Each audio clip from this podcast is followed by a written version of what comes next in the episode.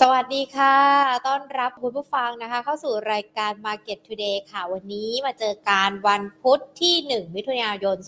2565 เข้าสู่ช่วงครึ่งปีหลังกันแล้วนะคะ วันเวลาผ่านไปเร็วมากๆเลย ใครที่ยังไม่ได้ทำอะไรในช่วงครึ่งปีแรกนะคะ ครึ่งปีหลังมาทำไปพร้อมๆ กัน และที่สำคัญ พอเรานับดูกันเนี่ยวันเวลาที่หญิงบอกไปผ่านไปรวดเร็วแบบนี้นะคะ ดังนั้นเองมันอาจจะทำให้เราต้องเหมือนกระตือรือร้นกระปี้กระเป๋ามากยิ่งขึ้นด้วยนะคะ แน่นอนวันเวลาที่เปลี่ยนปลงไปในเรื่องของการลงทุนที่ก็มีการเปลี่ยนแปลงเช่นเดียวกัน วันนี้ต้องบอกว่าเปิดมาวันแรกของ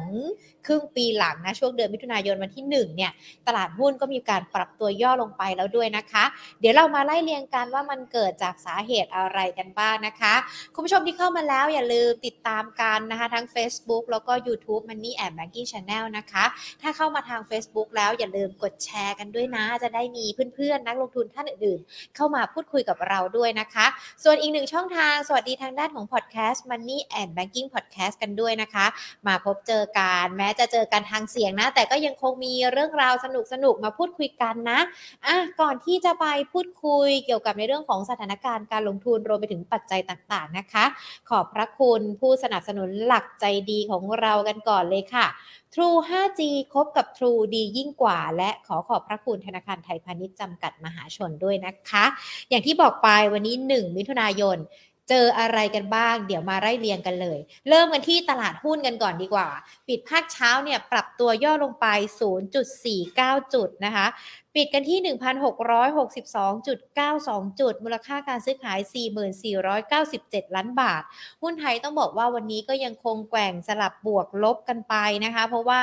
กังวลเงินเฟ้อยูโรโซนที่ปรับตัวเพิ่มขึ้นไปจุดสูงสุดเลยนะคะ วันนี้ถ้าเรามาดูกัน 5 อันดับหลักทรัพย์นะ DIF นะคะกองทุนรวมโครงสร้างพื้นฐานโทรคมนาคมดิจิตอลวันนี้ปรับตัวย่อลงไป 2.86%นะคะ มูลค่าการซื้อขายก็ 2,530 ล้านบาท ทูบวกขึ้นมาได้นะคะ เท่าไหร่อะ อะห้าเปอร์เซ็นต์นะคะ ตัวหนังสืออาจจะแบบสายตาไม่ค่อยดีแล้วเนาะ ปตทไม่เปลี่ยนแปลงนะคะ BDMs ก็มีการปรับบวกขึ้นมานะคะสพ TSG AOT มีการปรับตัวย่อลงไปค่ะ ติดตามการว่าภาคบ่ายจะเป็นอย่างไรกันบ้างนะ วันนี้มีการเปิดเผยตัวเลขเศรษฐกิจของกกรด้วยนะคะ คณะกรรมการร่วมภาคเอกชน 3 สถาบัน ยังคงประมาการทิศทางภาวะเศรษฐกิจไทย การส่งออกรวมไปถึงในเรื่องของเงินเฟ้อกันด้วย แต่ยังเชื่อว่าในช่วงครึ่งปีหลังนี้นะคะ ในเรื่องของการท่องเที่ยว จะเข้ามาสนับสนุนการฟื้นตัวของเศรษฐกิจกกรเนี่ยคง GDP ในปีนี้นะคะ 2.5ถึง4%ส่งออก 3 ถึง 5%เงินเฟ้อ 3.5 ถึง 5.5%ถึงแม้ว่าตอนนี้นะคะยังคงเผชิญปัจจัยเสี่ยงรอบด้านอัตราเงินเฟ้อสูงขึ้น เศรษฐกิจโลกชะลอตัวลงนะคะ ต้นทุนสูง แต่ว่าเชื่อว่ายังคงมีในเรื่องของการท่องเที่ยวที่จะมาเป็นแรงขับเคลื่อนในเรื่องของภาวะเศรษฐกิจได้ ก็เป็นในเรื่องของตัวเลขกันด้วยนะคะ ส่วนหนึ่งมิถุนายนที่เกริ่นกันไปเจออะไรกันบ้างวันนี้ ต้องบอกว่าเป็นการเปลี่ยนแปลงอาการจากครึ่งปีแรกที่จะก้าวเข้าสู่ในช่วงครึ่งปีหลังนะคะ 1 มิถุนายนวันนี้ไม่ต้องตรวจ ATK แล้วทุก ๆ 7 วัน กลุ่มเสี่ยงสูงก็ไม่ต้องกักตัว ก่อนหน้านี้เนี่ยเราจะได้ยินข่าวกันเนอะทางด้านของสบคเขาบอกว่าถ้าร้านอาหารหรือว่าแม้แต่สถานประกอบการสถานบันเทิง ที่เปิดให้บริการ พนักงานจะต้องตรวจ ATK ทุก ๆ 7 วัน ตอนนี้เขาบอกว่ายกเลิกละ ไม่มีกฎข้อกำหนดตรงนี้แล้ว แต่ว่าถ้าร้านอาหารยังคงทำอยู่ก็สามารถทำได้ ส่วนใครที่เป็นผู้เสี่ยงสูงนะคะ สัมผัสผู้เสี่ยงสูงมา ตอนแรกเขาบอกว่าต้องกักตัว 5 วันใช่ไหมแล้วก็ต้องสังเกตอาการต่ออีก 5 วัน รวมเป็น 10 วัน จากนี้ไม่ต้องละ แต่ว่าให้สังเกตตัวเองเป็นระยะเวลา 10 วัน ก็คือยกเลิกการกักตัวนั่นเองนะคะ และขณะเดียวกันวันนี้ถือว่าเป็นวันแรกที่สบคจะไม่มีการรายงานตัวเลขยอดผู้ติดเชื้อแล้วด้วยนะคะ แอปหมอชนะยุติการให้บริการและ 1 มิถุนายนวันนี้เป็นวันแรกด้วยที่ก๊าซหุงต้ม อันนี้ต้องบอกว่าใครที่ทำกับข้าวเนี่ยร้องไห้แล้วนะ ราคาก๊าซปรับเพิ่มขึ้นนะคะ เป็นถังละ 363 บาท และวันนี้ยังคงเป็นวันแรกที่ทางด้านของพรบคุ้มครองข้อมูลส่วนบุคคล มีการบังคับใช้ด้วยหรือว่าที่เราเรียกกันว่า PDPA ตอนนี้เราอาจจะเห็นใครหลาย ๆ คนเวลาไปเที่ยวเนาะแล้วก็ถ่ายรูปลงโซเชียลเบอร์เบอร์ทุกอย่างเลย หรือว่าอาจจะเป็นหน้าหน้าเราหน้าตัวเองที่เป็นแบบหลาย ๆ รูปหลาย ๆ หน้าเอาไปแปะเป็นหน้าคนอื่น เพราะกลัวในเรื่องข้อกฎหมายนี้นะคะ วันนี้เนี่ยเลยเอาข้อมูลจากทางด้านของ Facebook PDPC Thailand นะคะสำนักงานคณะกรรมการคุ้มครองข้อมูลส่วนบุคคล เขามีการเผยแพร่เรื่องไม่จริง 4 ข้อนะ เกี่ยวกับ PDPA ข้อแรกเนี่ยเขาบอกว่าการถ่ายรูปถ่ายคลิปติดภาพคนอื่น โดยเจ้าตัวไม่ยินยอมจะผิด PDPA ด้วยหรือเปล่าคำตอบนี้เขาบอกว่ากรณีที่ถ่ายรูปถ่ายคลิปติดบุคคลอื่น โดยผู้ถ่ายรูปไม่มีเจตนา และการถ่ายรูปถ่ายคลิปดังกล่าว ไม่ได้ก่อให้เกิดความเสียหายกับผู้ถูกถ่าย สามารถทำได้นะคะ หากเป็นการใช้เพื่อวัตถุประสงค์ส่วนตัวคำถามที่ 2 ก็คือ ถ้านำคลิปหรือว่ารูปถ่ายที่ติดคนอื่นไปโพสในโซเชียลมีเดียโดยบุคคลอื่นไม่ยินยอมจะผิด PDPA หรือไม่ ก็บอกว่า ถ้าเอาไปเพื่อใช้ในการแสวงหากำไรอันนี้ผิด แต่ถ้าไม่ได้แสวงหากำไร แล้วก็เป็น Facebook ส่วนตัวของเราเอง อันนี้ก็ไม่ผิดนะคะ ข้อที่ 3 อันนี้มันอาจจะเป็นกรณีนิดนึงเพราะเชื่อว่าตอนนี้หลายๆคนเนี่ยหลายๆบ้านก็ติดกล้องวงจรปิดกันแล้วด้วยนะคะ ติดกล้องวงจรปิดไม่มีป้ายแจ้งเตือน PDPA จะเป็นอย่างไร การติดกล้องวงจรปิดภายในบ้านไม่จำเป็นต้องมี ป้ายแจ้งเตือนนะ เพราะว่าเชื่อว่าแต่ละบ้านเนี่ยเขาก็จะมีการติดไว้เพื่อป้องกันอาชญากรรม แล้วก็รักษาความปลอดภัยของตัวเจ้าของบ้านเอง เจ้าของข้อมูลส่วนบุคคลต้องให้ความยินยอมทุกครั้งก่อนนำข้อมูลไปใช้ใช่หรือไม่ เขาบอกว่าถ้าเป็นเกี่ยวกับในเรื่องของสถาบันการเงินเนี่ยมันอาจจะใช่ แต่ว่าถ้าเกี่ยวกับเรื่องของการทำสัญญา กฎหมายให้อำนาจ รักษาชีวิต ค้นคว้าวิจัยทางสถิติ เพื่อปกป้องประโยชน์สิทธิของตัวเอง ไม่จำเป็นต้องขอความยินยอมก็ได้นะคะ PDPA ก็คือพรบคุ้มครองข้อมูลส่วนบุคคล ซึ่ง วันนี้พอมีการประกาศใช้ก็อาจจะแบบมีทั้งการเข้าใจแล้วก็ไม่เข้าใจ แต่เชื่อว่ามันก็ต้องมีการศึกษาไปเรื่อย ๆ แต่อันนี้มันเป็นข้อความที่เหมือนเขาบอกว่า ภาครัฐเนี่ยเขาบอกว่าเตรียมที่จะใช้ PDPA มา 2 ปีแล้ว แต่พอวันนี้ทำไมพอมีการประกาศออกมา เราถึงยังไม่เข้าใจ แน่นอนเพราะว่ามันไม่ได้เกิดจากการประชาสัมพันธ์ที่ดีจากต้นทาง ก็เลยนำมาเล่าให้ฟังกันด้วยนะคะ ว่าเดี๋ยวทิศทางมันจะเป็นอย่างนี้แหละ แล้วก็มันอาจจะยังคงเป็นเรื่องที่เราเรียนรู้เพิ่มมากขึ้น สมมติว่าเราไปเที่ยวไปฟิตเนสไปออกกำลังกายอยากจะเซลฟี่ตัวเอง แต่มันติดคนข้างหลังอะถ้าถ้าถ้าเราบอกว่าเพื่อป้องกันกันไว้ก่อนเราก็อาจจะไปขออนุญาตก็ได้นะว่าเออเดี๋ยวเราจะโพสต์รูปนะเธอมีกังวลหรือเปล่า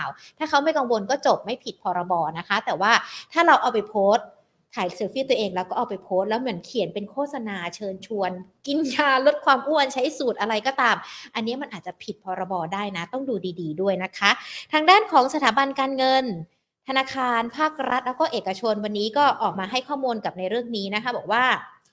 แบงก์รัฐ แบงก์พาณิชย์ ก็พร้อมที่จะเดินหน้า PDPA ในการรักษาข้อมูลความปลอดภัยของลูกค้าด้วยนะคะ ดังนั้นเนี่ยขอให้ลูกค้าเชื่อมั่นในเรื่องของการปลอดภัย หรือว่าข้อมูลจะล่วไหลกันด้วย จริง ๆ ก่อนหน้านี้เนี่ยเวลาเราไปทำธุรกรรมที่ธนาคารหรือว่าเราอาจจะทำผ่านอินเทอร์เน็ตแบงกิ้งมันมีการให้ใส่ข้อมูลเนาะแล้วอยู่ๆสักวันสองวันเราจะได้ยินแบบ เออขอซื้อประกันซื้อประกันไหมคะสนใจเงินกู้ไหมคะ เราก็มันมีคำถามเกิดขึ้นในใจเนาะข้อมูลรั่วไปได้ยังไงอะอะไรอย่างเงี้ย หลังจากนี้เดี๋ยวดูซิว่ามันยังคงมีแบบนี้อยู่หรือเปล่านะคะ แต่ว่าทางด้านของแบงก์รัฐแล้วก็แบงก์พาณิชย์เขาก็มีการออกมาบอกแล้วนะคะ ว่าหลังจากเนี้ย จะไม่ให้ข้อมูลรั่วไหลอย่างเด็ดขาดเลย ก็ถือว่าเป็นในเรื่องของการเดินหน้า PDPA ที่นำมาฝากกัน แล้วก็เอามาแชร์กันแลกเปลี่ยนข้อมูลกัน เราจะได้ระมัดระวังตัวไม่ไปละเมิดสิทธิส่วนบุคคลของคนอื่น และในขณะเดียวกันก็ได้มีความรู้มีมีความเข้าใจหากมีคนมาละเมิดสิทธิส่วนบุคคลของเราด้วยนะคะ ก็เป็นการแลกเปลี่ยนการสองทางเลยค่ะ ส่วนอีกหนึ่งเรื่องที่ต้องบอกว่าเป็นประเด็นการก็คือในเรื่องของการประชุมสภาที่เมื่อวานนี้ท่านนายกรัฐมนตรีมีการเปิดเผยนะคะ ปีงบประมาณ 2566 เนี่ยก็บอกว่ารายได้น่าจะมีการปรับ ฟื้นขึ้นนะคะ ตั้งงบรายจ่าย 3.185 ล้านล้านบาท รายได้ 2.49 ล้านล้านบาท สมมติฐาน GDP ปีหน้านะ 3.2 ถึง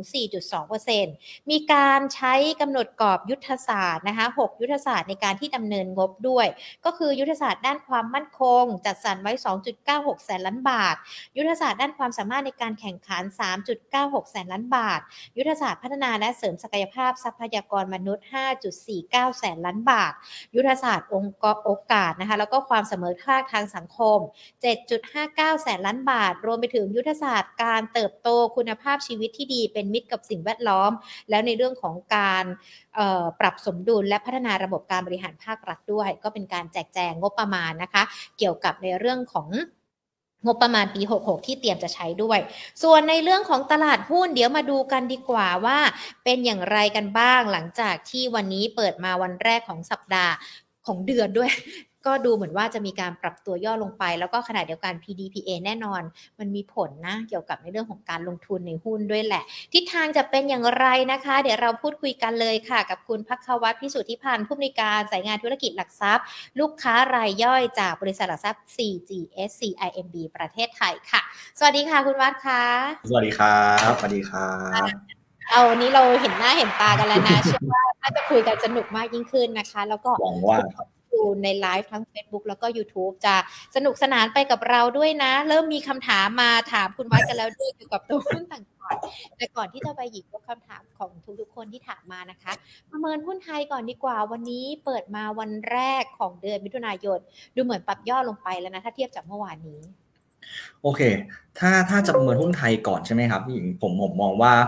จริงๆแล้วสำหรับผมผมอาจจะเป็นคนที่อยู่ในแคมป์บูดีกว่าครับ แล้วก็ทาง CGSMB เราอะวิวยังรู้สึกว่าตลาดมียังมีโอกาสปรับตัวขึ้นได้ต่อดีกว่าครับ เพราะว่า target index ของเราในปีนี้ครับ เรายังตั้งไว้ที่ 1,750 จุดนะครับ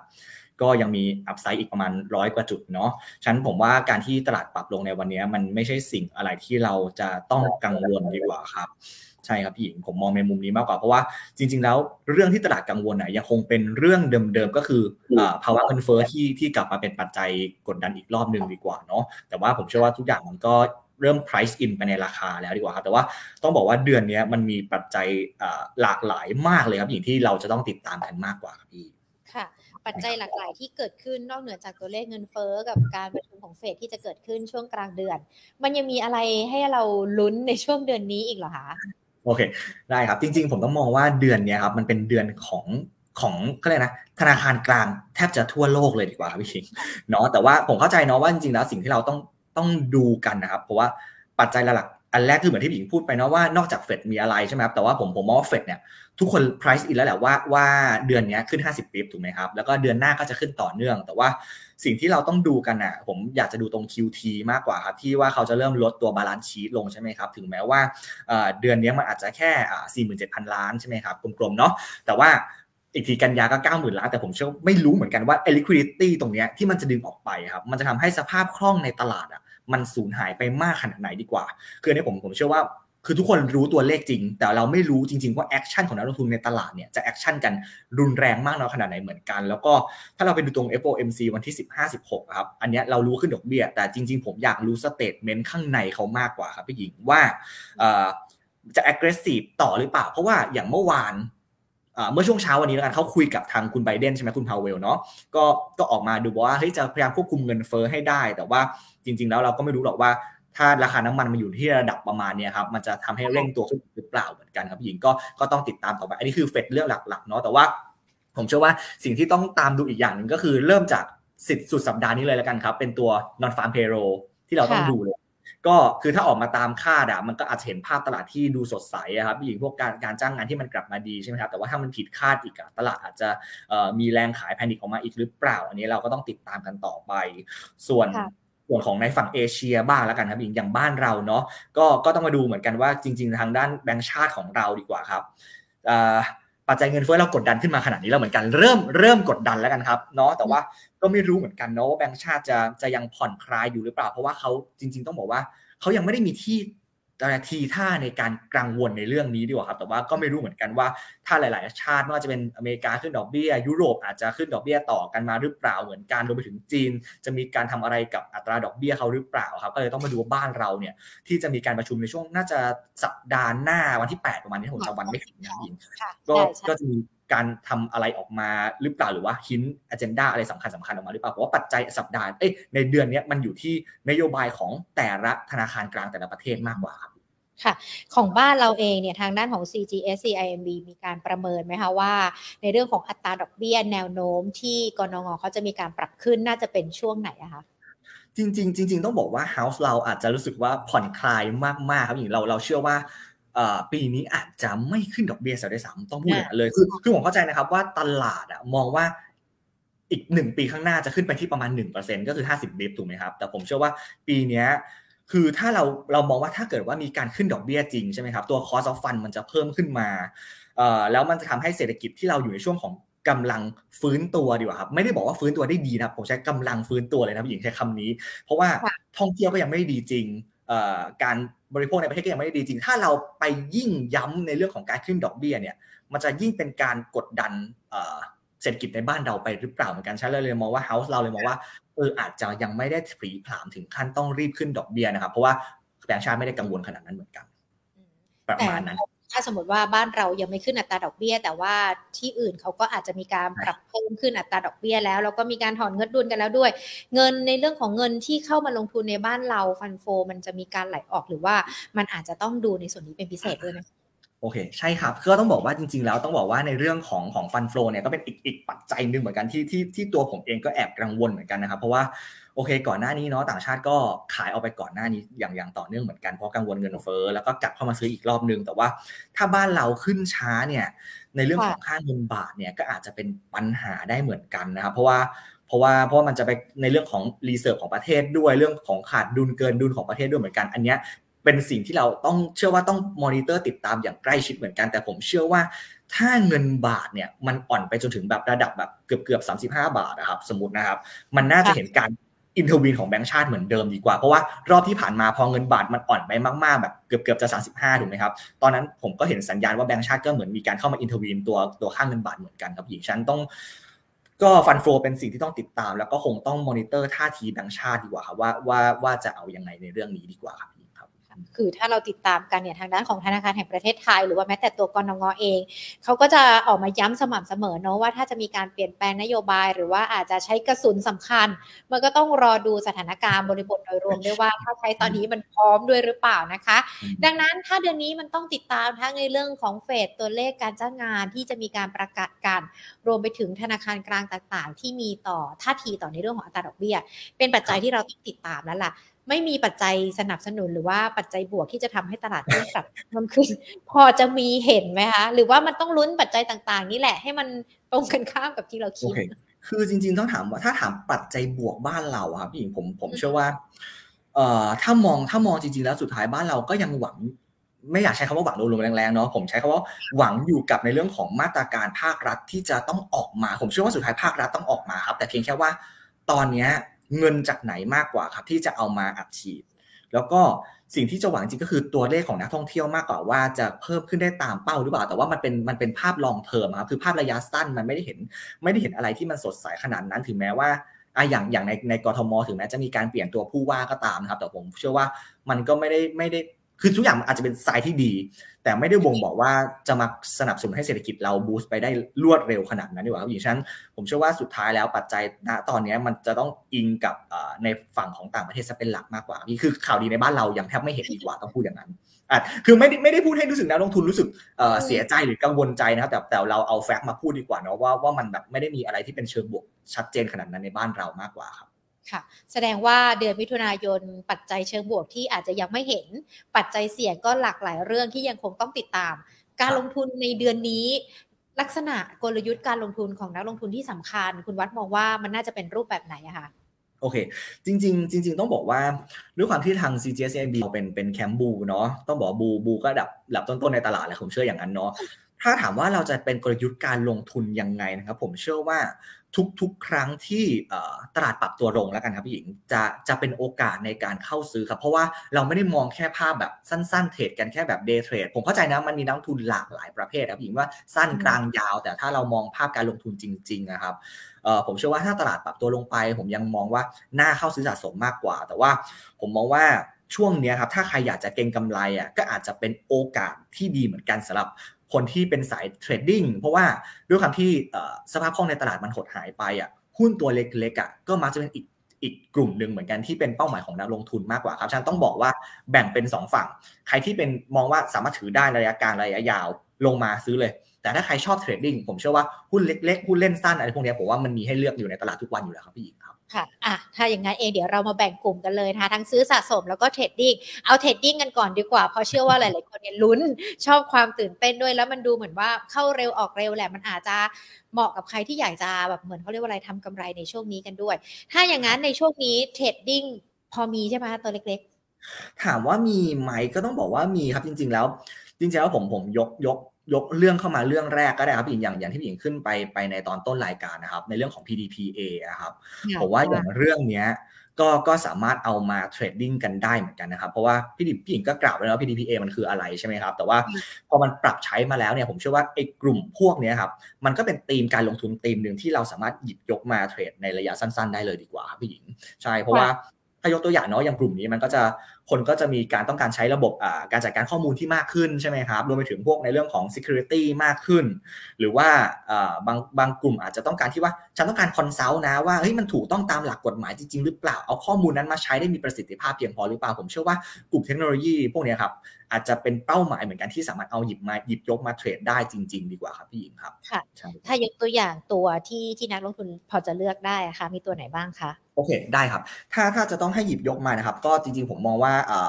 อย่างหุ้นที่เป็นแบบเกี่ยวกับ cloud หรือกับอะไรพวกที่มันระบบเก็บข้อมูลนะครับ ผมมองว่าอย่างพวก ITEL หรือว่า INSET พวกนี้ผมเชื่อว่าเชื่อว่าสามารถสามารถเอามา set trading ได้นะครับ หรือว่าถ้าใครมองเพราะว่าพวกนี้ผมเชื่อว่างานเนี่ยมันจะเข้ามาหลั่งไหลอย่างต่อเนื่องเหมือนกันต่อจากนี้ แล้วก็เดี๋ยวงบไตรมาสสองก็น่าจะเติบโตได้ดีอยู่เหมือนกันเหมือนกันนะครับพี่หญิงแล้วก็เดี๋ยวพี่หญิงแชร์กราฟเลยก็ได้ผมผมผมจะได้ต่อพูดต่อไปเนาะตอนนี้ปิดกราฟ Intel ไว้แล้วนะ ราคา5บาท40 ได้ครับตัว i t e l ก็จริงผมมองว่าถ้าอย่างจากกราฟเนี้ยผมเชื่อว่าตรงเส้นสีส้มจะอยู่ประมาณ5บาท25อย่างเงี้ยผมเชื่อว่าเป็นแนวรับที่รับได้ครับพี่ แล้วก็ถ้าแนวต้านระยะสั้นๆ จริงๆ ผมเชื่อว่า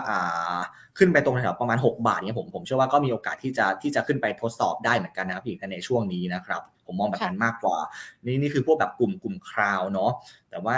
อย่าง Inset ก็เหมือนกัน คือกราฟต้องบอกว่า pattern กราฟของกลุ่มนี้ออกมาในภาพคล้ายๆกันหมดเลยดีกว่า แต่ว่าจะถ้าถ้ามองเราตีกราฟดีๆแล้วครับมันจะเหมือนกับเป็นทดสอบ downtrend line กันหมดเลย ใช่ไหมครับอ่าถ้าตีกราฟ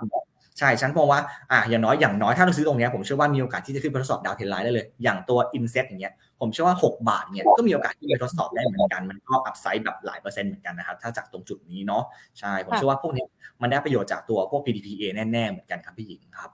แล้วก็ถ้าเราครับค่ะเชิญเลยค่ะคุณบัตคะถ้าเรามองในกลุ่มกลุ่มพวก PDPA บ้างแล้วกันแต่ถ้าเป็นพวกแบบดิจิทัลเทคโนโลยีที่เป็นแบบ consult บ้างแล้วกันนะครับผมยกตัวอย่างเช่นเอ่อ BE8 เข้ามา อย่าง BEA พี่ผมเชื่อว่าเขามีทั้งแบบมี M&A เพิ่มเติมด้วยราคากราฟอย่างเงี้ยพี่หญิงอาจจะบอกผมว่าเฮ้ยราคามันทำนิวไฮขึ้นมาแล้วนะคุณวัดมันมันจะยังไปต่อได้หรือเปล่าถูกไหมครับ ใช่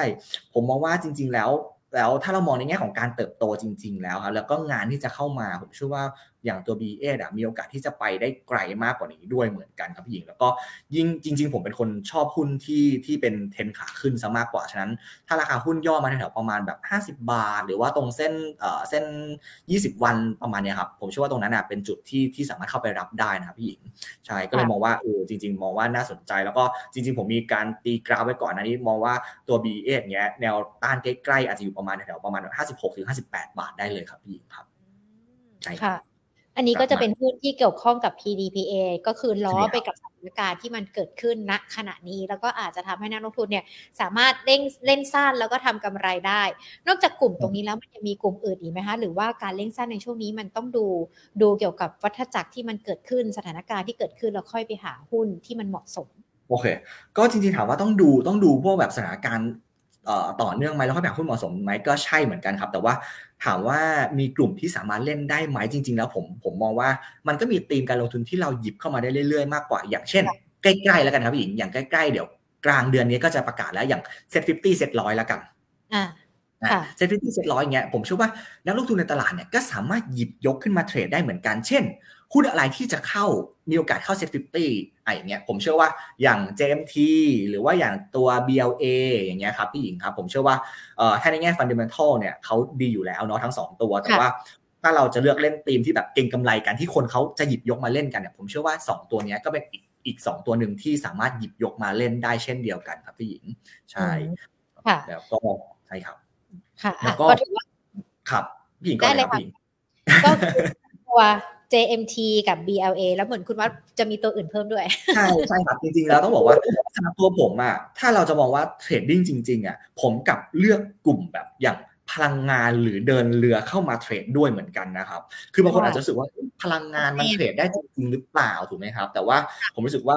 ราคาน้ำมันที่มันปรับขึ้นมาณจุดเนี้ยมันประมาณแบบร้อยแบบร้อยยี่สิบเป็นกลมๆนะครับแล้วก็การที่ราคาน้ำมันจะขึ้นต่อไปมันก็อาจจะแอบดูยากๆถึงแม้ว่า house บาง house ต่างชาติเนี่ยอาจจะมองว่าราคาน้ำมันจะไปร้อยห้าสิบแต่ว่า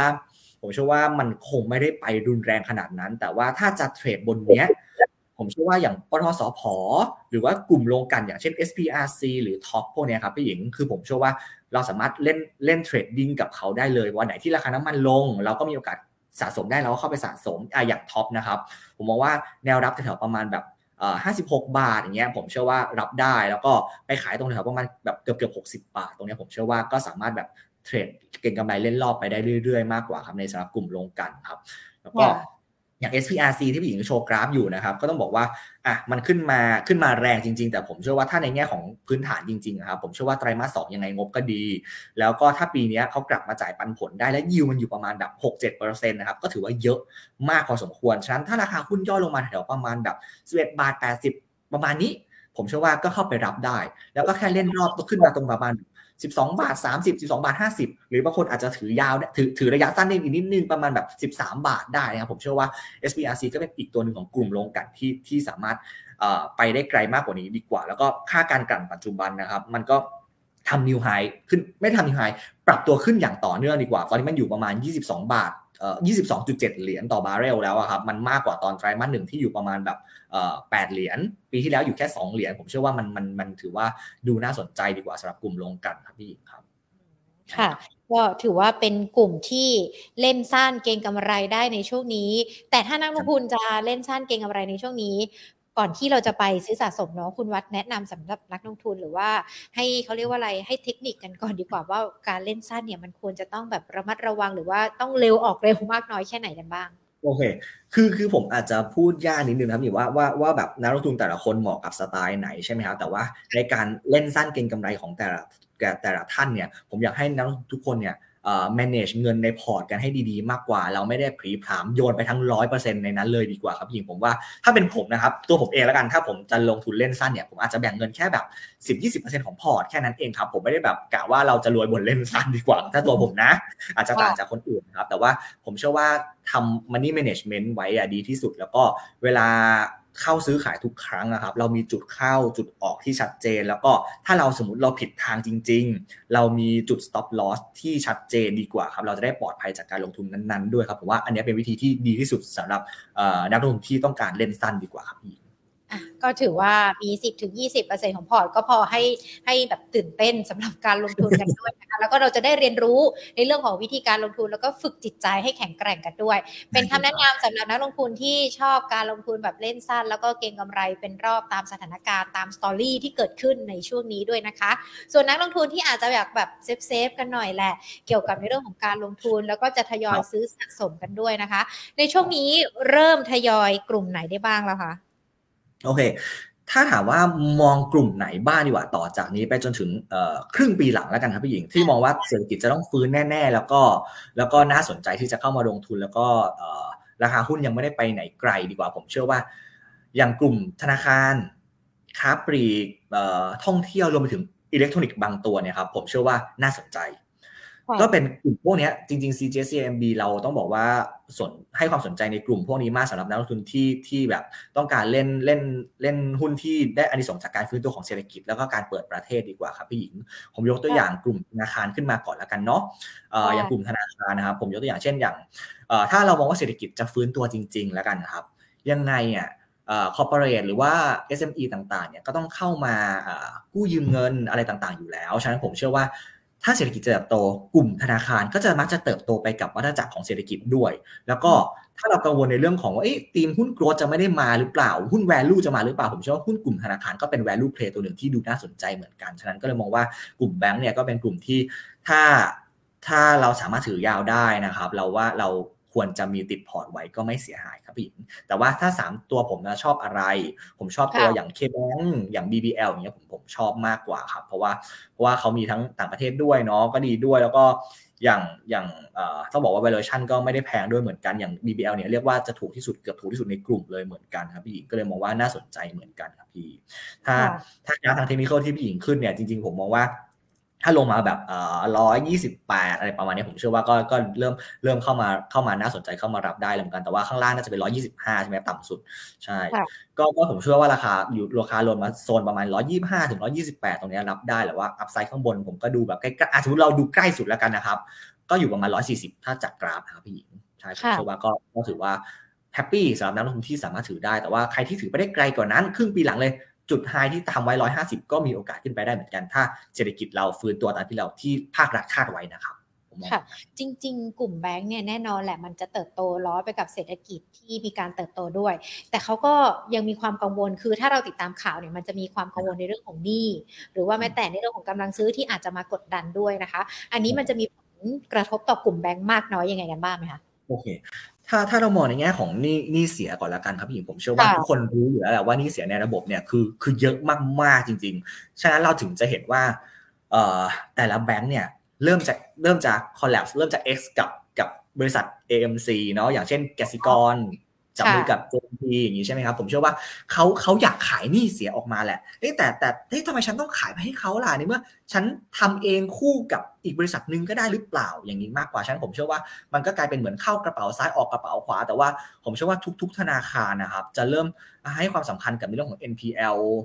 มากขึ้นนะต่อจากนี้ในการควบคุมมากขึ้นด้วยเพื่อไม่ให้เกิดหนี้เสียไป แต่ว่าพวกนี้เก่าๆก็เดิมๆก็ใช้วิธีนี้ดีกว่าขายออกไป แล้วเราก็ ให้เขาช่วยบริหารเราก็แบ่งส่วนแบ่งรายได้เข้ามาอย่างนี้มากกว่ามีชั้นต้องบอกว่านี่เสียเยอะอยู่แล้วในระบบทุกคนรู้ ทีนี้ก็ต้องมาจับตาดูแหละว่าว่าควบคุมได้จริง ๆ หรือเปล่าแต่ผมเชื่อว่าสุดท้ายแบงค์ทุกแบงค์ก็ยังสามารถควบคุมได้อยู่ครับพี่ อืมค่ะ ก็ถือว่าเป็นวิธีการแก้ปัญหาของกลุ่มธนาคารแล้วก็ยังมีความเหมาะสมกันอยู่ด้วยนะคะ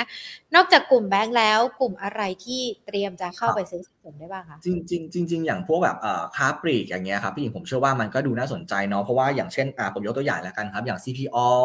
หรืออย่างอย่างอ่า BJC อย่างเงี้ยครับผมเชื่อว่ามันก็เป็นอีกอีกค้าปลีกที่ดูน่าสนใจคือ CPO ครับเราเห็นว่าราคามันมันไม่ไปไหนเลยในช่วงหลังๆใช่ไหมครับก็คือขึ้นมาแล้วก็ลงมาพักตัวตลอดเลย แต่ผมเชื่อว่า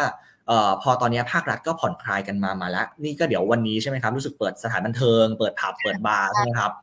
ใช่ก็ผมเชื่อว่า traffic ของของจำนวนผู้มาใช้บริการเซเว่นหรือว่าบางคนจะใช้โลตัสใช้แมคโครพวกนี้มันก็จะค่อยๆ กลับมาเพิ่มมากขึ้น มันก็ทำให้ตัวตัวเลข same store sale อะครับถ้าเราไปดูจริงๆนะครับของของเดือนที่แล้วเดือนเมษาเนี้ยมันอยู่ประมาณ 10%แล้วกัน เดี๋ยวเดือนพฤษภาเนี่ย ที่ผ่านไปเนี่ยน่าจะคาดว่าน่าอยู่ประมาณ 12%ฉะนั้นก็บอกว่าตัว same store sale growth นะครับหรือว่าการซื้อซื้อที่ซื้อซ้ำสาขาเดิมแล้วกันนะครับ ก็ต้องบอกว่ามันน่าจะโตต่อเนื่องไปเรื่อยๆ traffic ทุกอย่างมันจะค่อยๆดีขึ้นดีกว่า ฉะนั้นต้องบอกว่าพอและนอกจากนั้นเนี่ยพอเราเปิดประเทศต่างชาติเข้ามาหลายๆ อย่างเข้ามา พวกนี้มันรับประโยชน์อันนี้สองบวกในแง่ของการบริโภคอุปโภคอยู่แล้วครับพี่หญิง แล้วก็เด็กก็กลับมาเปิดเทอมรู้สึกว่าตอนนี้พวก work from home ก็จะเริ่ม บจะไม่มีแล้วแต่หลาย ๆ ออฟฟิศถูกไหมครับ เริ่มเรียกกลับหมด ฉะนั้นพวกนี้มันทาให้ให้ยอดการจับจ่ายในในพวกแบบเออเขาเรียกนะเขาเรียกพวกแบบช็อปต่างๆเนี่ยครับใช่ใช่พวกมาต่างๆเนี่ยผมเชื่อว่ามันก็จะค่อยๆเพิ่มมากขึ้นดีกว่า ก็เลยมองว่าอย่างพวกคอน sumer อย่าง CPO อย่างเงี้ยมันก็จะดูน่าสนใจมากกว่าครับพี่หญิงใช่ที่ผมเลือกที่ผมเลือกตัว consumer staple อย่าง CPO ไม่เลือกพวกแบบสินค้าฟุ่มเฟือยเพราะผมเพราะผมก็กังวลในเรื่องของ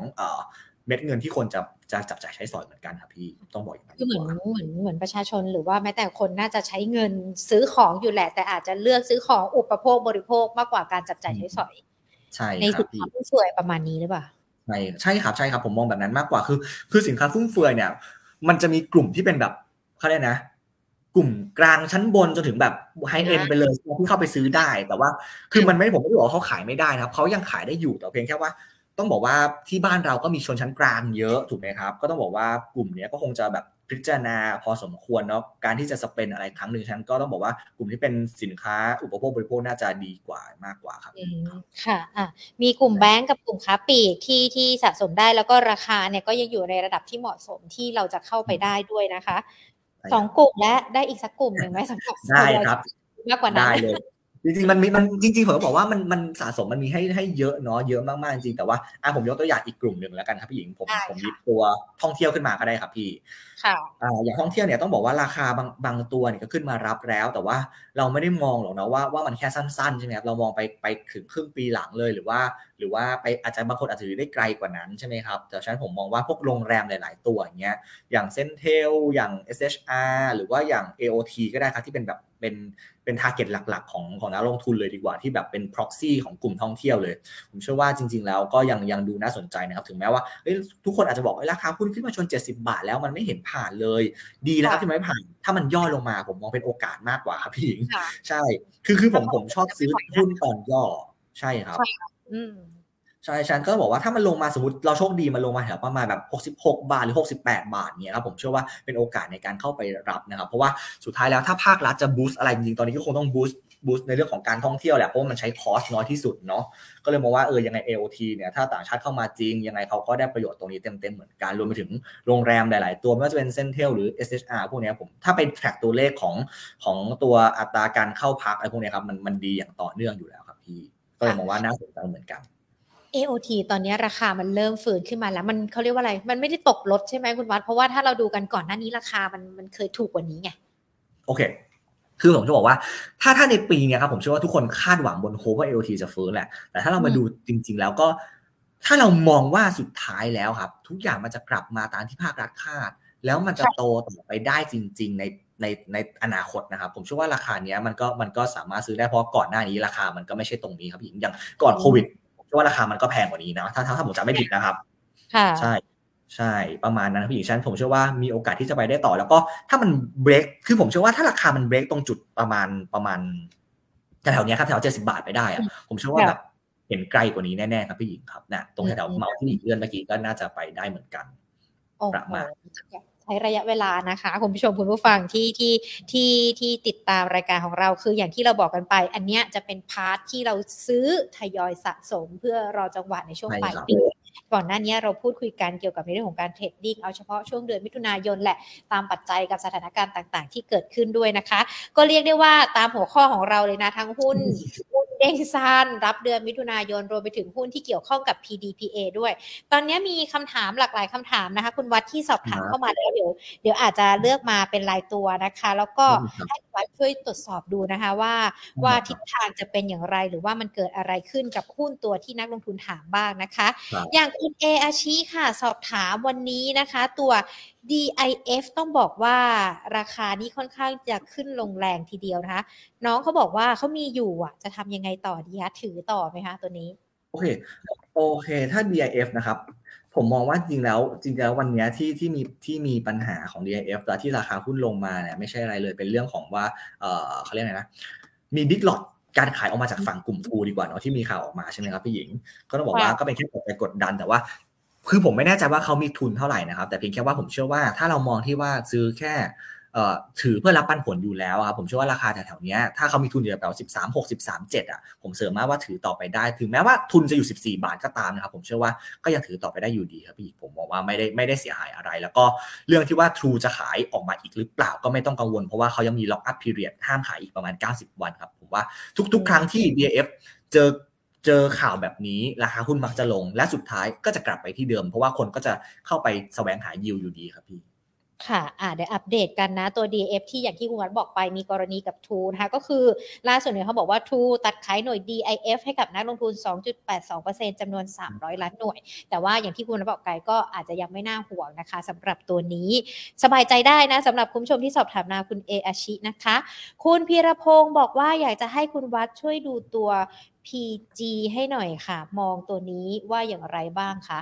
PG อะครับ ค่ะ PG สักครู่นะครับ โอเค เดี๋ยวผมขอพี่พี่ให้ผมแชร์กราฟไหมครับหรือว่ายังไงดีในในในเปิดให้แล้วค่ะอ๋อโอเค จริงๆถ้าถ้าถามถ้าถามในแง่ของเทคนิคอะครับผมผมมองว่าจริง ๆ แล้วจริง ๆ แล้วผมเพื่อว่าหุ้นน่ะจะขึ้นไปทดสอบแนวต้านตรงใกล้ๆที่เขาไปไปไปเทสก่อนไปไปทำไว้ตรง10บาท50ไว้ก่อนดีกว่าครับพี่หญิงแต่ว่าค่ะแต่ว่าผมเชื่อว่ามันก็แอบดูดูน่ากังวลนิดนึงครับ เพราะว่า เพราะว่ากราฟมันไม่ได้ดูสวยงามขนาดนั้นดีกว่าครับ คือถ้าย่อลงมาก็อาจจะลงมาแถวประมาณเอ่อ9บาท 20 ได้ก่อนที่ผมดูในไทม์เฟรม 60 นาทีนะครับพี่หญิงแอบเปิดค่ะเข้ามาดูเนาะใช่ก็ก็อาจจะเป็นกรอบนี้ไปก่อนคือสั้นๆ อาจจะขึ้นไปเทส 10 บาท 50 ใช่ประมาณนั้นแล้วก็ ถ้าเกิดแนวรับก็อยู่ประมาณแถวๆ9บาท20ประมาณนี้ก่อนดีกว่าครับพี่หญิงใช่อะครับค่ะ ลองฟังคำแนะนำดูนะคะ คุณคุณพีรพงศ์คะคุณว่าคะเดี๋ยวหญิงเปิดตัวต่อไปให้เลยเดี๋ยวคุณว่าเปิดกราฟได้ขึ้นมาดูได้นะเผื่อจะได้แบบว่าดูได้เห็นชัดๆ ด้วยเนาะถ้าเป็นกราฟของคุณวัดเองนะคะคุณลูกเกดอยากสอบถามตัวทัสโกค่ะ เป้าปลายปีเท่าไหร่อะคะเป้าปลายปีใช่ไหมครับเดี๋ยวนะ ผมกดแชร์สกรีนใช่ไหมครับผมทำไม่เป็นได้ไม่ เป็นไรไม่ค่อยทำกัน คุณลูกเกดแล้วรอแป๊บนึงนะ โอเค โอเคแฮสโกขึ้นไหมครับพี่หญิง ค่ะ เดี๋ยวนะคะ ขออนุญาตดูแป๊บหนึ่งยังไม่ขึ้นนะคะหรอเอ๊ะทำไงอะเอาขึ้นแล้วค่ะขึ้นแล้วขึ้นแล้วขึ้นแล้วโอเคได้ครับแฮสโกต้องบอกว่าเมื่อกี้ถามว่าอะไรลืมคำถามเลยเป้าเป้าปลายปีนี้เท่าไหร่คะเป้าปลายปีเลยเหรอครับโอเคผมผมให้เป้าสั้นก่อนได้ไหมครับ คือเป้าสั้นอะผมมองว่าตรงแถวประมาณสิบเจ็ดบาทห้าสิบก่อนนะครับ แต่ว่าผมเชื่อว่า gap จริงๆ ถ้าเกิดว่าปิดตรงแถวสิบแปดบาทยี่สิบได้เงี้ยผมเชื่อว่าก็จะดูน่าสนใจ แต่ว่า TASCO อะผมมองว่า ถ้ามองในแง่พื้นฐานนะครับ คนไปไปไป happy ในเรื่องที่ว่าอเมริกาผ่อนคลายในเรื่องของเวเนซุเอลาแต่ว่าความเป็นจริงแล้วมันผ่อนคลายเฉพาะบริษัทในอเมริกาเองครับในของของตัว TASCO เองยังไม่ได้ดูน่าสนใจขนาดนั้นดีกว่าครับฉะนั้นผมมองว่า TASCO อาจจะไม่ได้ถึงช่วงที่จังหวะในการที่มองข้ามไปถึงปลายปีครับผมเชื่อว่า เป็นการเทรดดิ้งระยะสั้นๆ อาจจะเหมาะกับเทสโก้มากกว่าพี่หญิงต้องต้องขอโทษกับคำตอบด้วยนะครับ ที่ผมไม่สามารถตอบเป้าปลายปีได้ แต่ว่าผมเชื่อว่าระยะสั้นนะดูแค่ตรงแถวมา 17 บาท 50 จนถึงเอ่อสิบเจ็ดบาทเจ็ดสิบไปก่อนดีกว่าครับพี่หญิงครับค่ะไม่เป็นไรนะคะ คุณลูกเกดก็เดี๋ยวติดตาม Market Today ทุกๆวันนะคะ จนถึงปลายปีเราก็จะได้เป้าในราคา ตอนนี้เราให้เป้าระยะสั้นกันไปก่อนนะคะ เชื่อว่าน่าจะได้คำตอบที่ที่ที่น่าพึงพอใจนะ ถึงแม้ว่าอาจจะเป็นแค่เป้าระยะสั้นเท่านั้นนะคะ คุณปิยารถค่ะ สอบถามตัวบีกิมค่ะ อยากจะได้แนวรับแนวต้านด้วยค่ะคุณวันโอเคได้ครับ เดี๋ยวผมทำให้นะครับได้เลยนะครับ โอเค น่าจะขึ้นแล้วแหละบีกริมขึ้นแล้วค่ะ โอเคบีกริมแนวรับแนวต้านใช่ไหมครับ โอเค ถ้าแนวแนวต้านแบบใกล้ๆเลยดีกว่าครับ คือตอนนี้มันทดสอบตรงเส้นสีขาวเห็นไหมครับ เป็น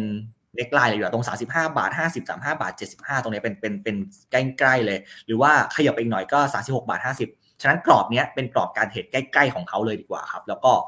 ถ้าผ่านไปได้นะครับจริงผมไปแอบลุ้นแถวๆนี้เลยแถวๆประมาณแบบ 39 บาท 25เลยครับสำหรับ B กริมเนาะแล้วก็ถ้าแนวรับจริงๆอะผมเชื่อว่ามันจะอยู่แถวประมาณ 34 บาทก่อนครับเป็นแนวรับเลยดีกว่าครับแถวๆประมาณนั้นครับพี่หญิงครับกับตัว B กริมครับผมได้เลยค่ะ โอ้มีหลากหลายคำถามเลยนะคะ ที่สอบถามกันมายิ่งคุณวัดเปิดกราฟแบบนี้นักลงทุนบอกว่า ชอบเลยชอบเลยขอบคุณด้วยเลยนะคะ คุณฮงชัยตอบสอบถามตัวแนวโน้มของชัยวัฒนาค่ะ CWT โอเค CWT นะผมขอตอบเป็นกราฟแล้วกันนะครับ ได้เลยได้ครับ CWT โอเค ผมมองว่าเดี๋ยวนะครับ ขอตีกราฟนิดนึงนะครับพี่หญิงได้เลยเสียเวลานิดนึงครับโอ้ดู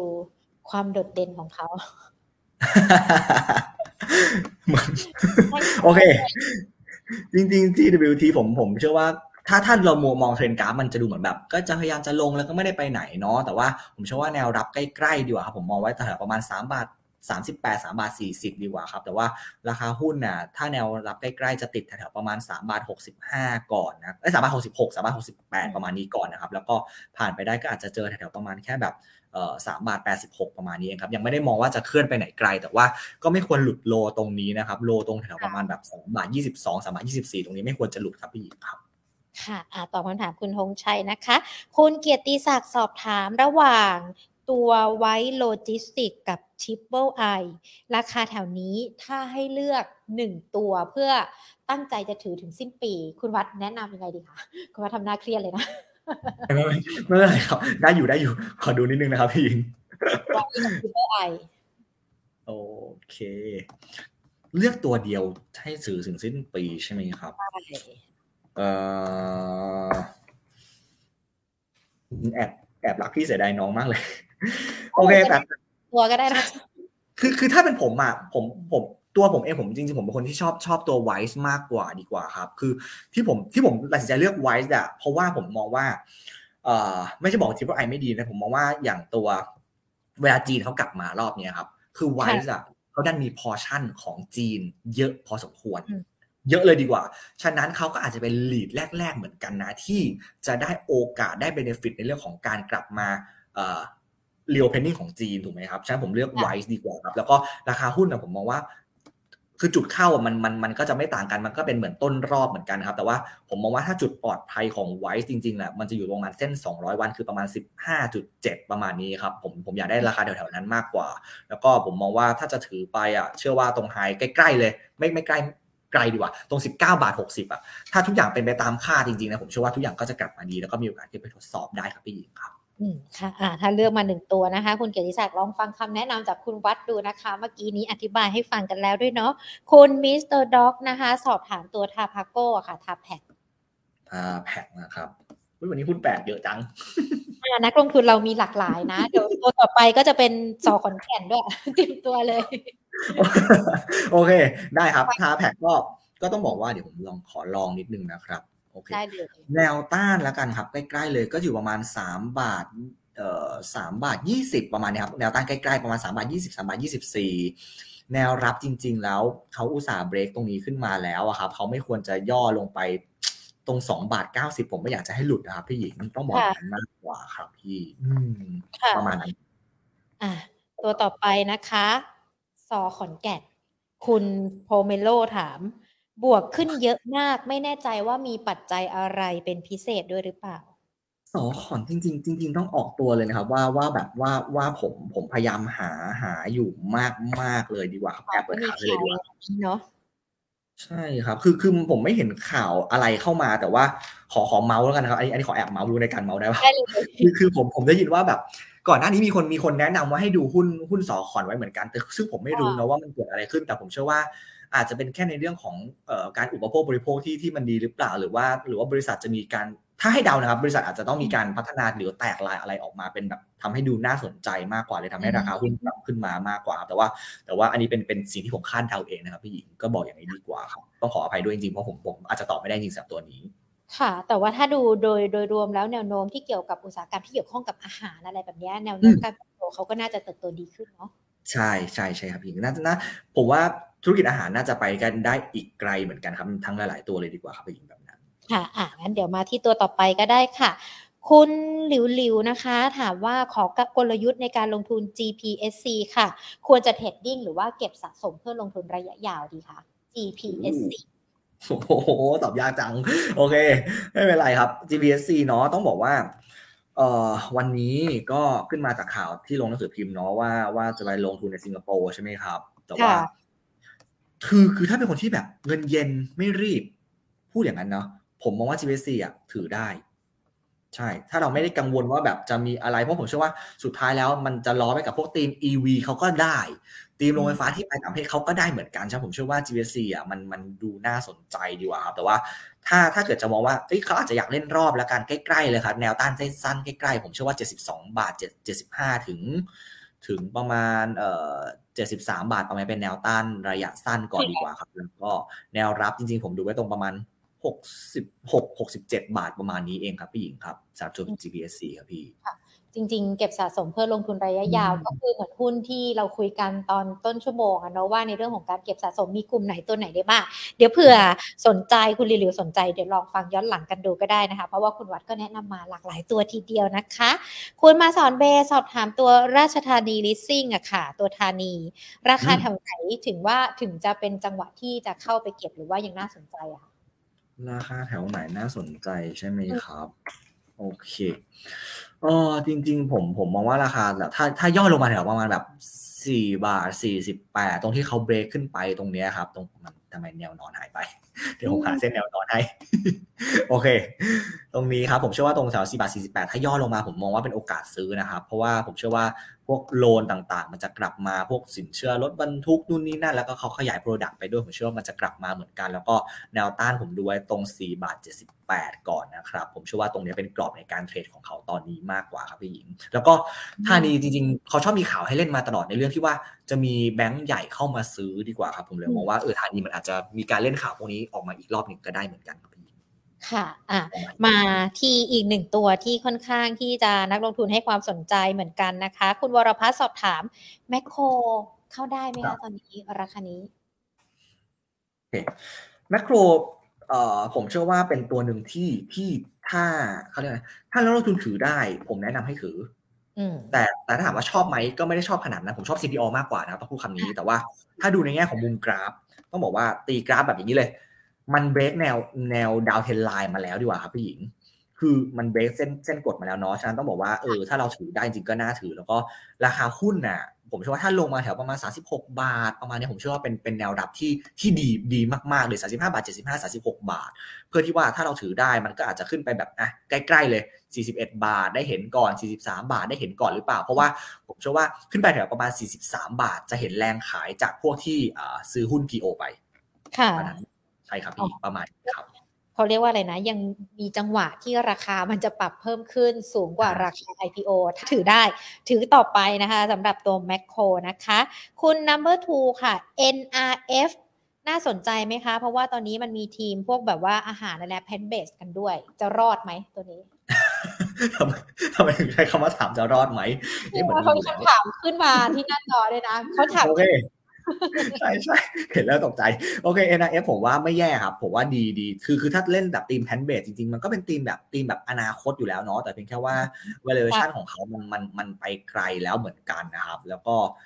คือตรงบริเวณกรอบที่เขาเล่นนะปัจจุบันตรงนี้ครับ ผมเชื่อว่าว่าไม่ได้แย่คือแนวรับมันจะอยู่ประมาณ 15 บาท 50 แนวต้านก็อยู่ประมาณ 17 บาท 60 17 บาท 50 ประมาณนี้ครับแต่ว่าราคาหุ้นนะไม่ควรหลุดตรงแถวๆประมาณ 14 บาท 60 ลงไปครับพี่หญิงอันนี้ดีกว่าครับสำหรับตัว NRF ครับคือเหมือนเทรดในกรอบไปก่อนดีกว่าครับในช่วงนี้ครับค่ะ ขอสั้นๆก็ได้นะคะ ตัวนี้คุณช็อกโกแลต BJC แนวรับแนวต้านค่ะ โอเคได้ครับพี่หญิง BJC แนวมองไม่มองไม่เห็นแป๊บนึงนะครับ แนวต้าน 37 บาท 50 เลยครับใกล้ๆ แล้วก็แนวรับจริงๆ ผมดูไว้ 35 บาททวนครับพี่ครับ แล้วก็ไม่ควรหลุด 33 บาท 50 ลงไปครับ ค่ะ BJC คำถามต่อไปนะคะ คุณชัชยา การลงทุน all in ของ QH นะคะ เพื่อกินปันผลระยะยาวควรรับในราคาที่เท่าไหร่คะโออินเลยครับค่ะไหวไหมความเสี่ยงตกใจ ตกใจตกใจตกแอบผมแอบตกใจนิดนึงเพราะว่าเพราะว่าผมผมรู้สึกว่าการ all in ในหุ้นตัวหนึ่งมันมันเสี่ยงเสี่ยงมากมากดีกว่าครับ คือ คือถ้าขอขอขออันนี้ขอพูดนิดนึงคือถ้าเราเราเล่นเพื่อรับปันผลจริงๆไงคิวคิวเฮาอาจจะไม่ไม่ใช่คำตอบหรือเปล่า เพราะว่าผมว่ามีหุ้นอื่น ๆ ที่ปันผลดีกว่าคิวเฮาเยอะแยะมากๆเลยนะครับ จริง ๆแล้ว ฉันก็ก็คิดคิดคิดพิจารณาดีๆก็ได้แต่ว่า ถ้ามองในแง่ของปีเนี้ยผมเชื่อว่าพวกกลุ่ม property น่าจะค่อยๆ ฟื้นตัวมาอยู่แล้วนะครับ แล้วก็ผมเชื่อว่าระยะสั้นแนวต้านอาจจะอยู่ประมาณ 2 บาท 34 ก่อนแต่ว่าหุ้นมันเคลื่อนอยู่ในกรอบดาวเทนไลน์อยู่ครับ มันก็ยังมีความเสี่ยงอยู่ครับพี่หญิง แต่ว่าถ้าจะรับจริงผมรอตรงแบบ 2 บาท 18 2บาท16 ประมาณนี้ดีกว่าครับพี่ค่ะ งั้นถ้าจะเลือกเป็นปันผลแบบที่คุณวัดบอกมันมีตัวอื่นที่น่าสนใจ มีแนะนำให้สักตัวหนึ่งไหมคะเผื่อคุณชยาคุณชัชยาบอกว่าอาจจะเปลี่ยนใจไม่ออินตัวนี้แล้ว โอเค จริงๆจริงผมผมผมว่าเราถ้าเราแง่ปันผลเรามองพูดง่ายๆเหมือนที่มีท่านเราทุนถามตอนต้นรายการไปครับ อย่างตัวดิฟอย่างเงี้ยผมเชื่อว่าปันผลดีกว่า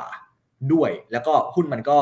รงนี้มันรับดูข่าวร้ายในแง่ที่ทรูขายออกมาไปแล้ว มันผมมองว่าเป็นโอกาสมากกว่าพี่หญิงถ้าเกิดจะเล่นปันผลจริงว่าดิฟหรือว่าแจสดิฟอย่างเงี้ยเพราะว่ามันมันก็ดีกว่าที่จะไปเอาอินคิวเฮาอะครับ อืมค่ะอะ คุณวัดคะเป็นคำตอบนะคะ ที่สอบถามกันมาสำหรับคุณชยาพัฒน์ด้วยนะคะ คุณ Number Two เขาฟังอยู่แล้วเขาบอกว่าตัว NRF ครับ เมื่อกี้เราเปิดกราฟ RBF ขออภัยด้วยนะคะ เดี๋ยวเปิดใหม่ให้ขอโทษทีเหรอขอโทษทีครับ ขออภัย อะเราขออภัยขออภัยด้วยครับจริงแป๊บนึงนะครับ ไม่เป็นไรเลยยังดีนะคุณ Number Two ดูอยู่ด้วยขอบพระคุณนะคะ แล้วก็มีการแบบว่าบอกมาด้วยเนาะได้เลย ยินดีมากขอโทษขอโทษครับ สักครู่นะครับ NRF อ่าผมตีกราฟใกล้ๆเลย คือคือมันก็เบรกเบรกแนวจริง ๆ เหมือนที่บอกแหละครับ เหมือนกันจริงๆภาพไม่ค่อยต่างกันเนาะค่ะเออแต่แนวต้านผมมองว่าอยู่แถวประมาณ7 บาทก่อนละกันครับ อันนี้คือแนวต้านเนาะตรงท้ายตรงนี้ 7 บาทนะครับ แล้วก็อีกทีนึงก็อาจจะประมาณแถวเส้น 200 วันแถวประมาณ 7 บาท 60 นะครับ แล้วก็แนวรับจริง ๆ ผมอยากได้แถวประมาณเอ่อ6บาท 40 มากกว่าครับ แล้วก็ไม่ควรหลุดตรงโลเดิมที่ 6 บาท 15 ครับผมสำหรับตัว NRF ครับผม อโทษทีนะครับไม่เป็นไรเลยค่ะนะขออีกสักสามตัวละกันนะคะสำหรับคุณผู้ชมที่สอบถามมานะคะ เบมควรเก็บช่วงราคาไหนดีคะคุณปีชา BM โอเค BEM นะครับ สักครู่นะครับ จริงๆ ถ้าแบบลงไปแถวประมาณ 9 บาทจนถึง 8 บาท 90อะผมว่าผมว่าสามารถเข้าไปเก็บได้ แต่ว่าแนวต้านมันก็จะมีแบบถี่มากเลยมี 9 บาท 25 9บาท50อะไรประมาณนี้เลยนะครับผมผมมองว่าเบมจะเป็นแนวแนวรับแนวต้านมันเป็นกรอบใกล้ๆมากกว่าครับพี่หญิงครับอืมค่ะเจมาร์นะคะ มีคุณผู้ชมสอบถามมาในไลฟ์ของเราเนี่ยสองถึงสามท่านเลยนะคะ ควรจะรับที่เท่าไหร่ดีคะ และแนวโน้มเป็นยังไงกันบ้างเออถ้าพูดแนวโน้มผมเชื่อว่า JMART มันโตไปกับกับกลุ่มกลุ่มกลุ่มของลูกลูกเขาอยู่แล้วเนาะ JMART Singer JMT ถูกไหมครับ แล้วก็เออพวก J Group พวกเนี้ยมันโตกันอยู่แล้วแต่ว่า ถ้าแนวรับจริง ๆ ผมมองว่าแถวๆประมาณเส้นสีเหลืองคือ 57 บาทจนถึง 56 บาทเนี่ยตรงนี้ผมว่ารับได้นะครับ แต่ว่าแนวต้านเนี่ยช่วงนี้ก็อาจจะติดแถวๆประมาณเดี๋ยวนะครับสักครู่นะพี่โอเคเคไม่เป็นไรตรงนี้ โอเค ผมมองว่าไฮเดิมตรงตรงแถวๆประมาณแบบเออหกสิบห้าบาทตรงหกสิบสี่บาทหกสิบห้าบาทก็เป็นไฮเดิมที่ที่มีโอกาสจะขึ้นไปได้อยู่ถ้าลูกๆเขา deliver ดีฉะนั้นผมมองว่าเจมันยังเล่นได้อยู่ครับพี่ยิน อืมได้เลยค่ะ ทิ้งท้ายกันที่กราฟนะคะ มีโอกาสมากแค่ไหนที่จะได้เห็นราคา 46 บาทอีกอะตอนนี้ ตอนนี้ 48 บาท 50ครับ48 บาท 50อ่าไม่เป็นไรงั้นขอเป็นอนาคตตัวนี้ก็ได้ว่าโอเคผมผมผมเชื่อว่าแต่ก่อนอื่นผมฝากกดไลค์กดแชร์ให้พี่หญิงนิดนึงนะครับทุกนักลงทุนทุกท่านใช่คือคือถ้ามองอนาคตตัวนี้ผมเชื่อว่าทั่วตัวนี้ตัวนี้ยังดีอยู่ครับ ในแง่ของแบบ fundamental เนาะยังดีอยู่ แล้วก็ ถ้าใกล้ๆราคาหุ้นผมเชื่อว่าถ้าทุกอย่าง project deliver ดี การจับมือกับอินทัชไอ้การซื้ออินทัชมามี synergy เพิ่มเติม ผมเชื่อว่า 52 บาท 75 53 บาทเนี่ยยังยังไปได้อยู่นะครับ แล้วก็ถ้าถามว่าจะลงมา 46 บาทไหมเอ่อคือถ้าคนยังยังยังกังวลอยู่แบบนี้ดีกว่าครับ การที่ขายจะถูกแรงขายออกมาเนี่ยก็ไม่ใช่เรื่องแปลกเหมือนกันฉะนั้นถ้าใครที่รอได้ก็รอแถวประมาณ 46 บาท 47 บาทก็ได้ครับ มันเป็นยังเป็นโอกาสอยู่เหมือนกันครับพี่ผมมองแบบนั้นยังเทรดในกรอบกันอยู่ดีกว่าในช่วงนี้ครับ ได้เลยค่ะ ตัวอื่นๆที่ยิงไม่ได้สอบถามนะคะ อย่างตัว AOT ที่มีคุณผู้ชมสอบถามมาเนี่ยเรามีการพูดคุยกันไปในไลฟ์สดแล้วเนาะงั้นเดี๋ยวขอดูอะมีอีกสองสองตัวที่เราไม่ได้คุยกันเอ่อสำหรับตัวคุณอิทธิไอลิงราคาขนาดนี้รับได้ไหมคะ เดี๋ยวสักครู่นะครับไอลิงสักครู่นะครับไอลิงโอเค เออก็จริงไอลิงกับไอเทลมันมันก็แทบจะกลุ่มกลุ่มกลุ่มแม่กลุ่มกลุ่มเดียวกันเนาะกลุ่มธุรกิจกลุ่มธุรกิจใช่ไหมฉะนั้นผมมองว่าเออถ้าราคาหุ้นย่อลงมาเอาผมมองว่าถ้าราคาหุ้นย่อลงมาเส้น 200 วันตรงประมาณ8บาท30อะผมมองว่าเป็นโอกาสในการรับพอทุกๆ ครั้งพออยู่เส้น 200 วันราคาหุ้นมักจะเด้งดีกว่า แล้วก็แนวต้านจริงๆผมมองไว้ประมาณเกือบประมาณ 10 บาทเกือบเกือบ10บาท9บาท90 หรือ 10 บาทประมาณนี้ก่อนดีกว่าครับในระยะสั้นครับพี่หญิงสำหรับตัวไอลิงครับพี่ทิ้งท้ายที่คุณทวิดานะคะ แนวรับแนวต้านของ EA ค่ะ โอเค EA แนวรับแนวต้านนะครับแป๊บหนึ่งนะครับปึ๊บแนวต้านใกล้ๆก่อนเลยนะครับ ใกล้ๆ คือแถวๆประมาณแบบ 91 บาท 50 อันนี้ใกล้สุดแต่ถัดไปก็คือประมาณ 93 บาท 75 นะครับ แต่ว่าถ้าจะรับจริงๆ ไปดูกันแถวประมาณแบบ 86 87 บาทตรงนั้นก่อนดีกว่าครับพี่หญิงครับผมค่ะ ได้เลยค่ะ วันนี้ขอบพระคุณคุณวัดมากๆเลยนะคะ พูดคุยกันแล้วตอบคำถามทุกคำถามเลยนะที่วันนี้พูดคุยกันในไลฟ์ด้วยนะคะ และเดี๋ยวโอกาสหน้าพูดคุยมาเก็ตทูเดย์ใหม่แบบเห็นหน้าเห็นตาแบบนี้นะ รู้สึกว่าบรรยากาศสนุกสนานแล้วนะก็ตื่นเต้นไปกับเราสองคนด้วยนะ อบคุณกับคุณวัดมากๆเลยค่ะ ขอบคุณครับพี่หญิงขอบคุณครับสวัสดีครับโอ้โหผู้ชมวันนี้ต้องบอกว่าเราคุยกันหัวข้อลุ้นหุ้นเด้งสั้นทำกำไรรับเดือนมิถุนายน พร้อมหาหุ้นที่ได้รับประโยชน์จาก PDPA พูดคุยกันเนี่ยมีปัจจัยเดือนมิถุนายนดูเหมือนว่าปัจจัยที่เราต้องติดตามมีเยอะมากประมาณ 4-5 ปัจจัย แต่ปัจจัยที่เป็นปัจจัยบวกต่อตลาดหุ้นไทยอะยังไม่ค่อยมีเท่าไหร่นะคะ ดังนั้นเองในเดือนนี้ก็อาจจะเห็นในเรื่องของการแกว่งตัวของดัชนีกันด้วย แล้วก็ติดตามปัจจัยต่างๆ ที่เกิดขึ้น แต่ในช่วงระยะเวลาที่เรายังคงติดตามปัจจัยต่างๆ ที่เกิดขึ้นนี่แหละ มันก็ยังคงมีโอกาสการลงทุนในตลาดหุ้น คุณวัดแบ่งการลงทุนในตลาดหุ้นนะคะ ออกเป็น 2 กลุ่ม ก็คือตามหัวข้อของเราเลยก็คือลุ้นเด้งสั้นเก็งกำไรเดือนมิถุนายน มีประมาณ 5 กลุ่มนะที่หญิงจดไว้ ส่วนหุ้นที่ทยอยสะสมซื้อยาวกันเนี่ยก็ประมาณสัก3-4 กลุ่ม ดังนั้นเองเนี่ย ไม่ได้บอกนะว่าเป็นตัวไหน เพราะว่าอยากจะให้ทุกๆคนลองดูย้อนหลังกันอีกรอบหนึ่งนะลองฟังกันดู เพราะว่าคุณวัดบอกค่อนข้างที่จะละเอียด แล้วก็บอกปัจจัยด้วยว่าทำไมกลุ่มนี้ตัวนี้ถึงขึ้น และในขณะเดียวกันวันนี้ถือว่าเป็นวันเริ่มต้นที่เราใช้พรบ PDPA กัน มันก็เป็นหุ้นที่เกี่ยวข้องกับเทคโนโลยีเกี่ยวกับคลาวนี่แหละค่ะที่จะทำให้เราเข้าไปลงทุนได้ ดังนั้นนะคะ ติดตามรับชมรับฟังกันอีกหนึ่งรอบสำหรับไลฟ์นี้กันด้วยนะคะ แล้ววันนี้ขอบพระคุณทุกๆคนเลยคึกคักมากที่เข้ามาพูดคุยกันทั้งใน Facebook แล้วก็ใน YouTube นะคะ ทักทายทางด้านของ Facebook นะคะ คุณถาปณี คุณพงคุณจ๋านะคะ คุณโสพลค่ะ คุณลุงศักดิ์ด้วยนะคะ คุณบรรพรแล้วก็อีกหลาย ๆ ท่านที่เข้ามาพูดคุยกัน ส่วนทางด้านของ YouTube เดี๋ยวทักทายกัน อย่าเพิ่งไปไหนนะ เดี๋ยวจะมีบอกหุ้นนิด ๆ หน่อย ๆ ให้ก็ได้สำหรับคนที่มาไม่มามาฟังไม่ทัน อย่างคุณผู้ชมที่สอบถาม AOT มานะคะ เดี๋ยวจะบอกกันว่าคุณวัดพูดยังไงกันบ้าง แต่ก่อนที่จะไปทักทายคุณผู้ชมที่ดู YouTube กันแล้วก็ Facebook เดี๋ยวพูดคุยกันอีกรอบหนึ่ง เชิญชวนทุกๆ คนดีกว่ามาดูแคมเปญใหม่ๆของ True กันนะคะ True ออนไลน์ค่ะ เปิดตัวแคมเปญใหม่กับ True g i g a t e c h Pro Life นะคะ อินเทอร์เน็ตบ้านไฟเบอร์อันดับหนึ่งที่ครบกว่าคุ้มกว่าแรงกว่าทุกกระแสในไทยค่ะ ที่จะเข้ามาเติมเต็มไลฟ์สไตล์การใช้ชีวิตในบ้าน ให้คุณโปรสุดได้ทุกเรื่องภายในบ้าน ถือว่าเป็นการสร้างมาตรฐานใหม่ให้ตลาดบอดแบนในไทย ที่พร้อมจะเปลี่ยนบ้านคุณให้เป็นบ้านอัจฉริยะได้เพียงง่าย ๆนะคะ ด้วยความความโปร 5 เรื่องค่ะ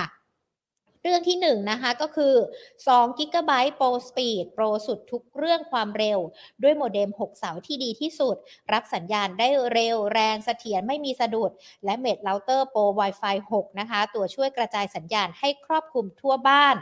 โปรเรื่องที่ 2 2 g i g a t e c h Flexi Pro โปรสุด ทุกไลฟ์สไตล์บริการที่คุณสามารถปรับเปลี่ยนความเร็วอินเทอร์เน็ตบ้านให้ตรงกับไลฟ์สไตล์ได้ดั่งใจค่ะ และโปรที่ 3 ก็คือบริการ2 g i g a t e c h Tech Pro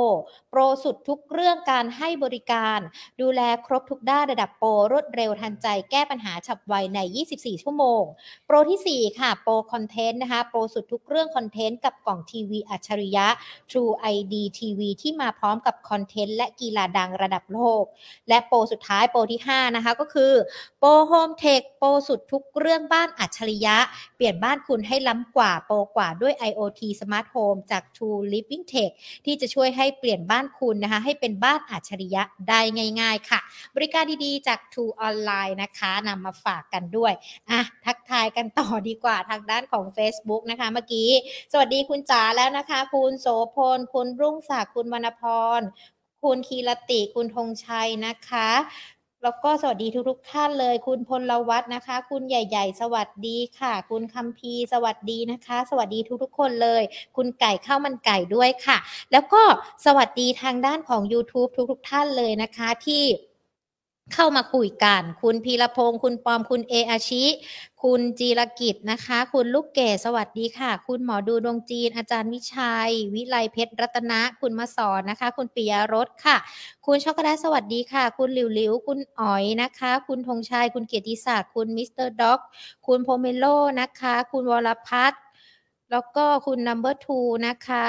คุณชัดชยา คุณปีชา คุณเดอะเลดแมชชีนะคะ คุณเดอะ เรวันแนนส์หรือเปล่าถ้าอ่านผิดเนี่ยขออภัยเลยนะคะ คุณอิท ธินะคะ คุณไพโรธคุณสวัสด์แล้วก็หลาย ๆ ท่านเลยที่เข้ามาพูดคุยกันวันนี้นะคะ ยังอยู่กันด้วยนะคะ คุณทวิดาบอกว่าขอบใจค่ะ ที่ตอบคำถามกัน ขอบพระคุณที่ติดตามรับชมรับฟัง Market Today กันด้วยนะคะ เรามาพบเจอกันเป็นประจำทุก ๆ วันบ่ายสองมีการพูดคุยกับนักวิเคราะห์นะคะ ยังไงใครที่ยังไม่ได้ Subscribe ที่ YouTube กันไว้กดกันไว้เลย พอเราเริ่มไลฟ์ปุ๊บท่านมาถามคำถามกันก่อน เราก็จะหยิบยกคำถามกันมาด้วยนะคะ เพราะว่ามันยังอยู่ในกรอบระยะเวลาที่เราพูดคุยกับนักวิเคราะห์เพราะกันนะ แต่ว่าถ้าใครมาไม่ฟังฟังย้อนหลังกันอีกรอบนึงก็ได้นะคะ หรือว่ามาฟังกันเนี่ยเป็นประจำทุกๆวันได้ บ่ายสองแบบนี้ที่จะมาพูดคุยกันนะคะ ส่วนวันนี้หมดเวลาแล้วค่ะเดี๋ยวพรุ่งนี้กลับมาเจอกันใหม่ วันนี้ลากันไปก่อน สวัสดีค่ะ